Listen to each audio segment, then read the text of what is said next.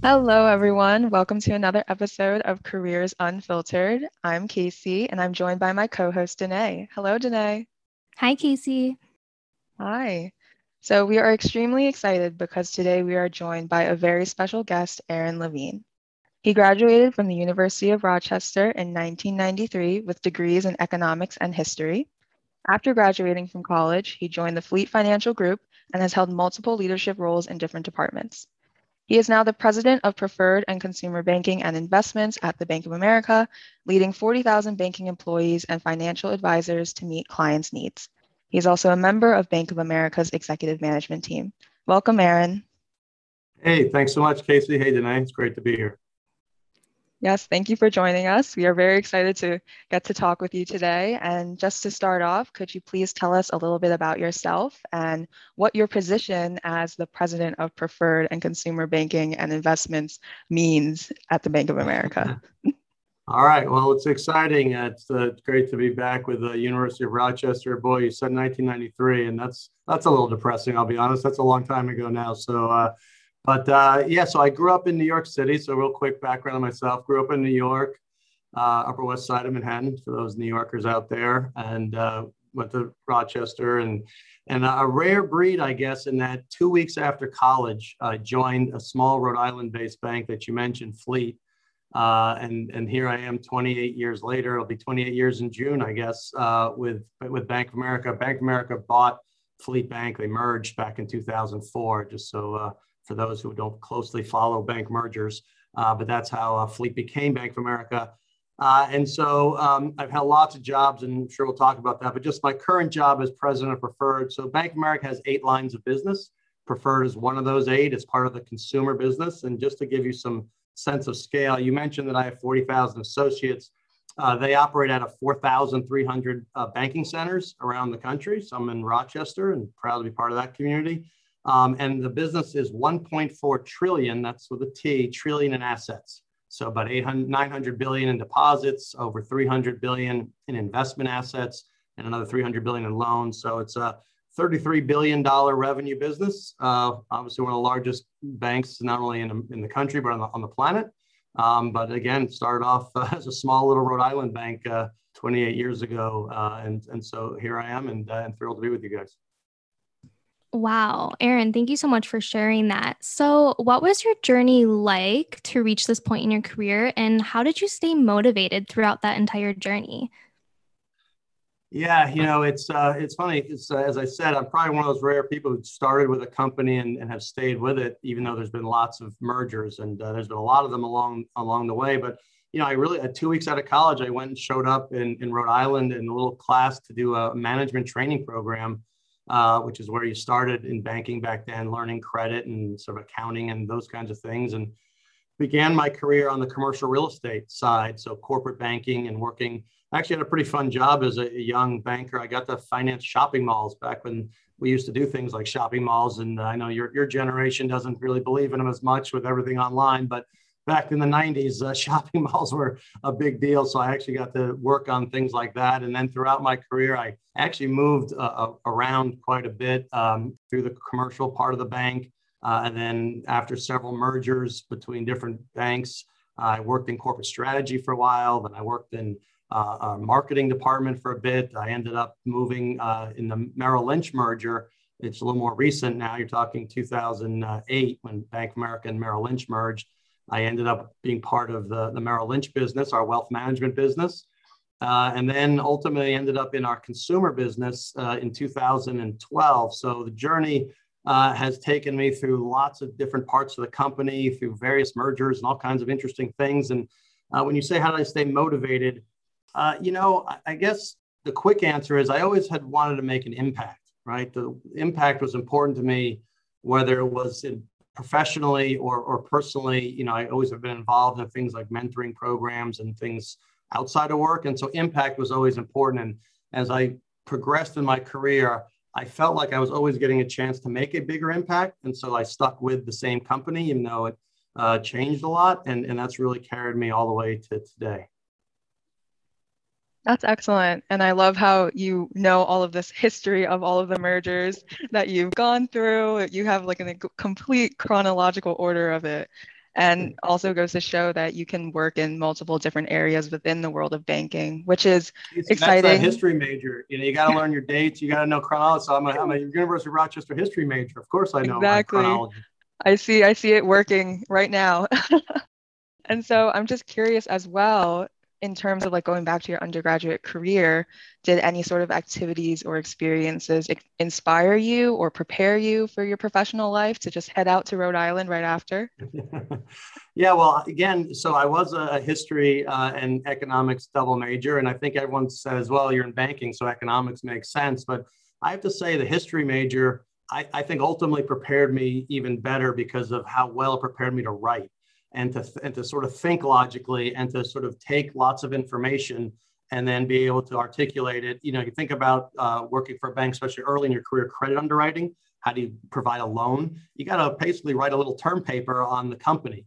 And, and so all that history really taught me how to do that, right? How to take a lot of different information and uh, assemble it and then articulate, you know, kind of whether or not we should make a loan or not make a loan. So that really served me uh, quite well. And then, interesting enough, when I was at Rochester, I was looking for an internship uh, my sophomore year, I believe I started. And there was a Merrill Lynch office, uh, still is, a great office there with all the financial advisors. And I ended up interning uh, at Merrill Lynch, uh, having no idea that down the road I would be such a big part of, the, of that company. Uh, and I worked for an advisor and, and did a pretty good job. He actually ended up hiring me and started paying me. So I went from free intern to sort of paid and, and worked all through college.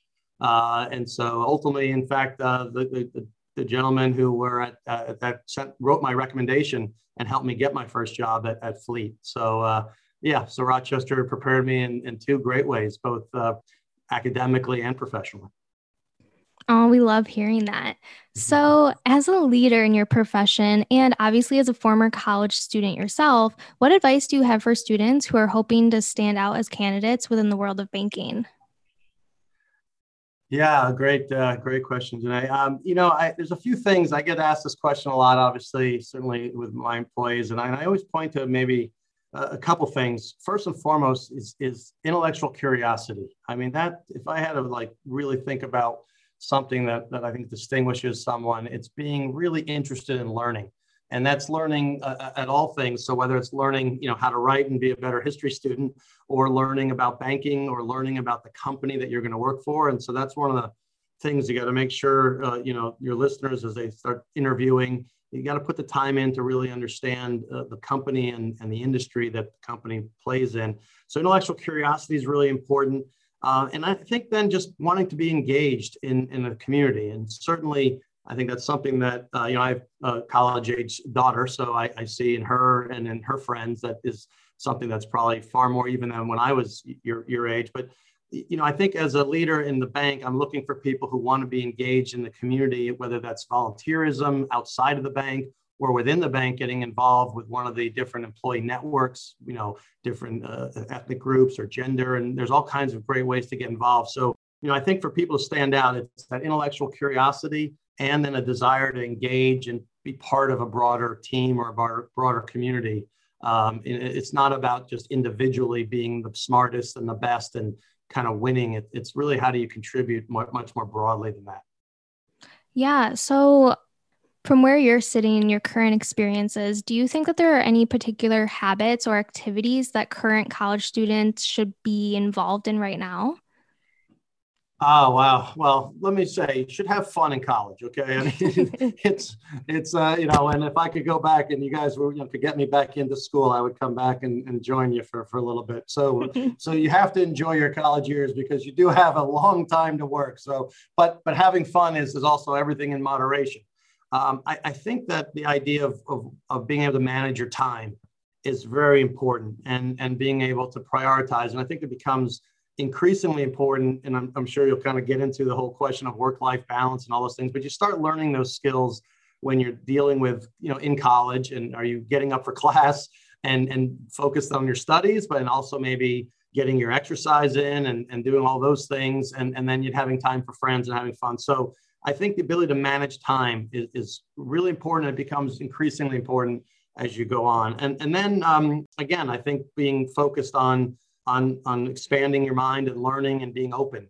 uh, open-minded is a really important concept um, and not just be sort of set in sort of your own particular ways but but be expansive and really think about how do you get experience from a broad range of people uh, with diverse backgrounds is, is a really important habit to get into as well Yes, I can definitely empathize with that. Like having open conversations with anyone, everyone, everyone has their own opinions, but it's important that you are respectful of those and learning from it, whatever they may say or what they may believe in. And so you mentioned um, work life balance. So I'm just curious, um, besides your professional life, what are some other pillars within your own life that are important to you, like family? And you mentioned volunteering or perhaps any other possible hobbies that you have. Yeah, uh, well, first and foremost, yeah, the family. So I have a, a, a, daughter, Alexandra, who's a sophomore at Boston College, so uh, which is uh, certainly another great school. And then I have a son who is a junior in high school, and so we'll see if we can get Rochester on his list, and uh, maybe we'll, we'll, push him that way. Um, but he, uh, so they obviously, and you know, uh, one thing I'd say is over the last year, obviously with COVID, I'm someone who has traveled almost all of my career and and you know i guess uh, on the bright side of all that we've gone through for me personally being home uh, pretty much every day and you know you can see i'm working from home uh, is has been pretty much of a gift the time I've been able to have, uh, especially with my son uh, here uh, this last year. So, but but yeah, I think um, volunteerism has been a really important part of, of my life. I've always been involved, generally with mentoring at-risk youth, mostly. I got very involved with Boys and Girls Clubs uh, of America. Hopefully, people are familiar with the clubs. They, are an amazing organization, and I've been on the national board.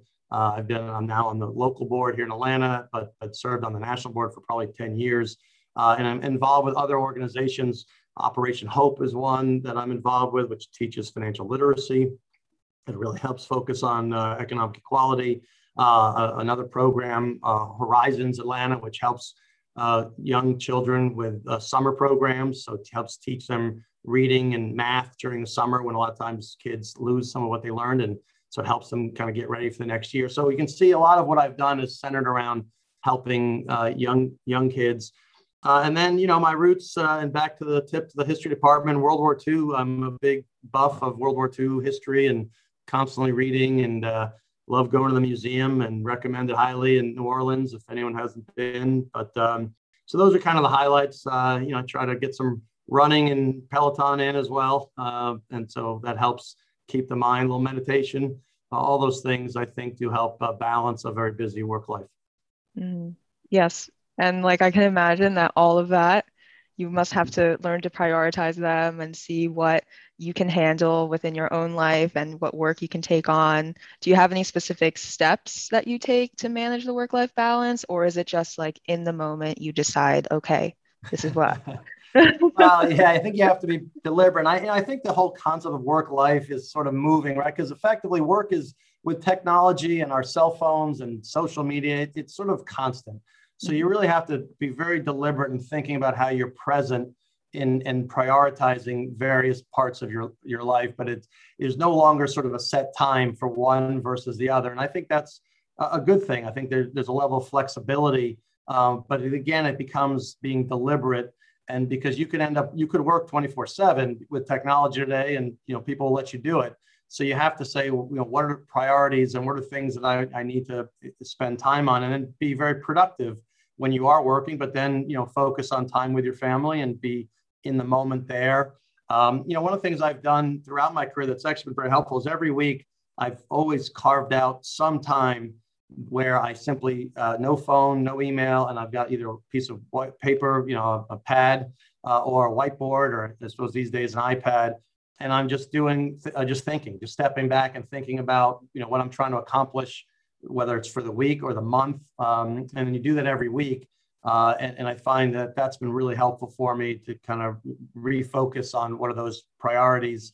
And because you, you have to constantly shuffle priorities. It's every day it's it's changing, and you've got to be sort of constantly rethinking. Okay, what felt most important uh, yesterday? It may have changed because something occurred, but that doesn't mean you still don't have to think about all those different parts of your life. Um, just because you have you know one piece that might be a little bit more you know urgent or seemingly the crisis uh, you can't exclude everything else. So I think the the opportunity to step back and, and get away from the constant drumbeat of email and phone and work and things and just think is actually a very helpful exercise. And you can call that meditation, you can call it just giving yourself some free space, but I, I, it's really served me well. Yes, excellent. I like unplugged from my phone recently and everyone was unsure what was happening. right. They sent the but, police and uh, security guards and uh, make sure you're okay. Uh, your yes. generation doesn't do that as much, uh, but that's good. You're, you're, you're role modeling. Yes, but I was definitely trying to be deliberate and taking a step back from it. And then yeah, like taking the time to understand what's happening up with the upcoming week. My dad does week at a glance with me and my three younger sisters. So we're always like, okay, it's time to do the WAG. Let's take this time to do it. Um, so yes, that's great advice. And I also just want to say I really like how you mentioned earlier that your job like you want to focus on impact with all within the community as well. And so i actually had the chance to watch your operation hope interview. As you mentioned it provides financial literacy tools for underserved communities and i and i loved it. I thought it was an excellent conversation and i was just curious how you think the banking industry and the job that you're in can be a catalyst for social change well, hey, thank you. Appreciate you. You watched it, and I thought it was great. John Hope Bryant's an amazing guy, and uh, recommend people look him up. And uh, he's, he's written lots of uh, important books.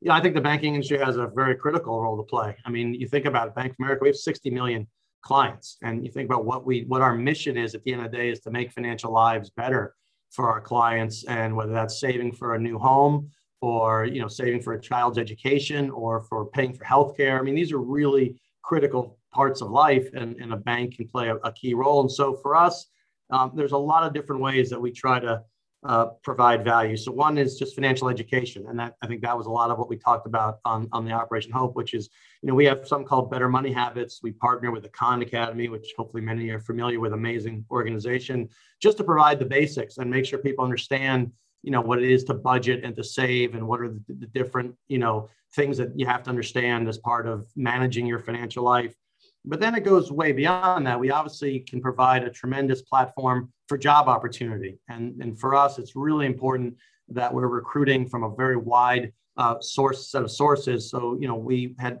committed uh, five years ago to hire 10,000 employees from low to moderate income zip codes.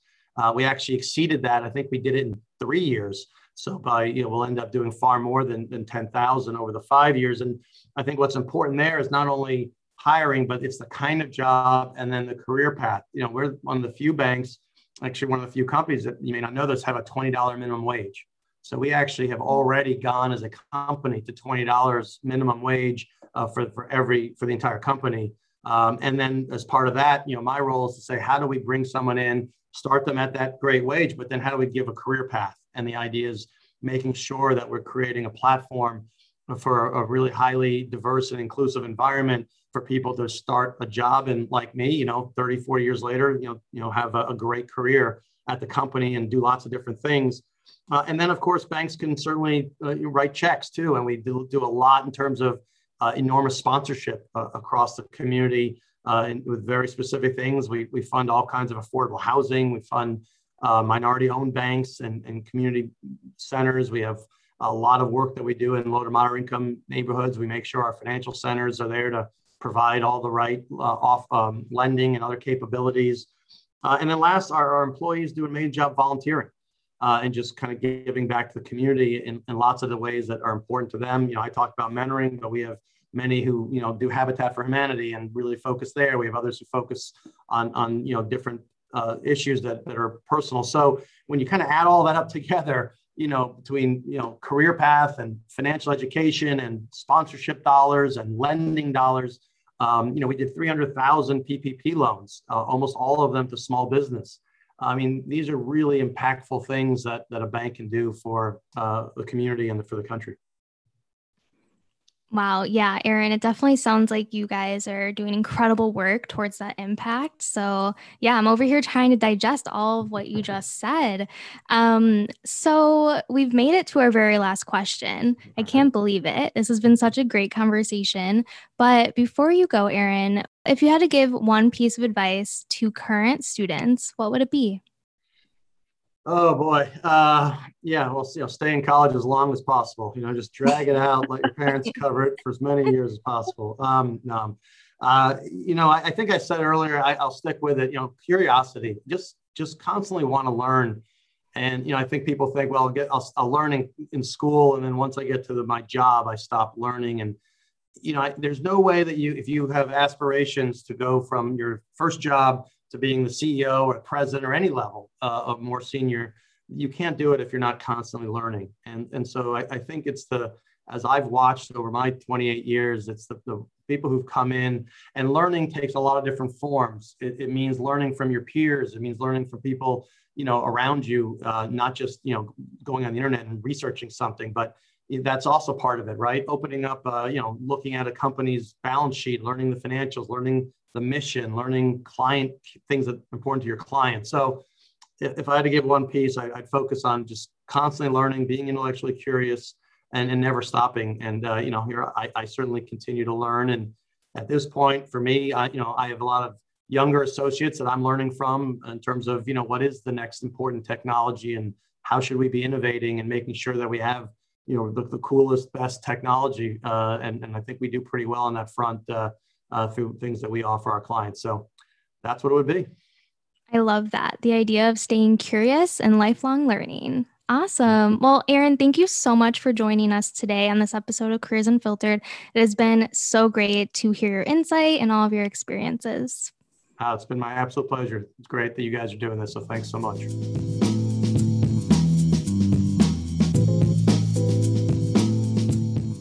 If you enjoyed what you heard from our amazing guests and their career journeys, please give us a rating on your podcast listening platform of choice. Hit subscribe and share us with your friends. Thank you so much for listening, and see you next time on Careers Unfiltered.